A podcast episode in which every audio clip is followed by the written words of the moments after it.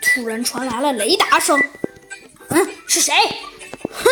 只见呐，突然从天空中飞来了一辆直升飞机。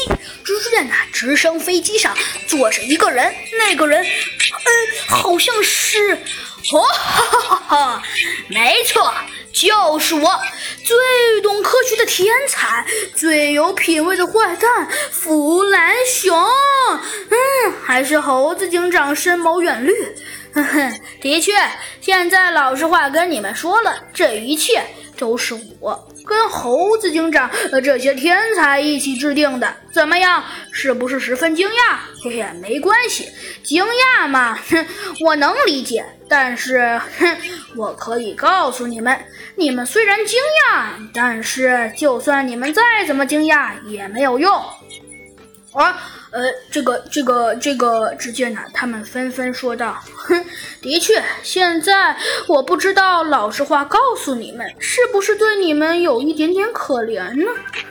哼，唉，只见呢，猴子警长说道：“哼，现在嘛，这一切其实都是我很久很久以前给我们老大的阴谋。哦，是吗？”突然，猴子警长又冒出了这么一句话。哼，弗兰熊，快点，别跟他们废话了，赶紧把他们解决了。现在，要不然一切也都能解决了。呃，好，哼，老实话跟你说了吧，最懂科学的，呃，最懂天才的熊和最有品味的坏蛋，呃，早就把这一切，呃，给计划好了。你们这帮蠢货，呃，真的是太蠢了，呃，对吧，猴子警长？哼，猴子警长点了点头，没有说话。没错，本天才早和猴子警长约定好了。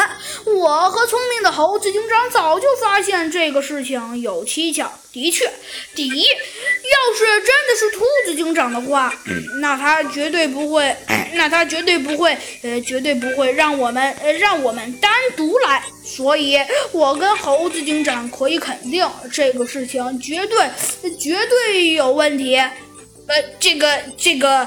只见呢，他显得有些哑口无言的说道：“ 这个，这个，这个，这个，哼！所以，我跟呃猴子警长早就料到了你的小心思。”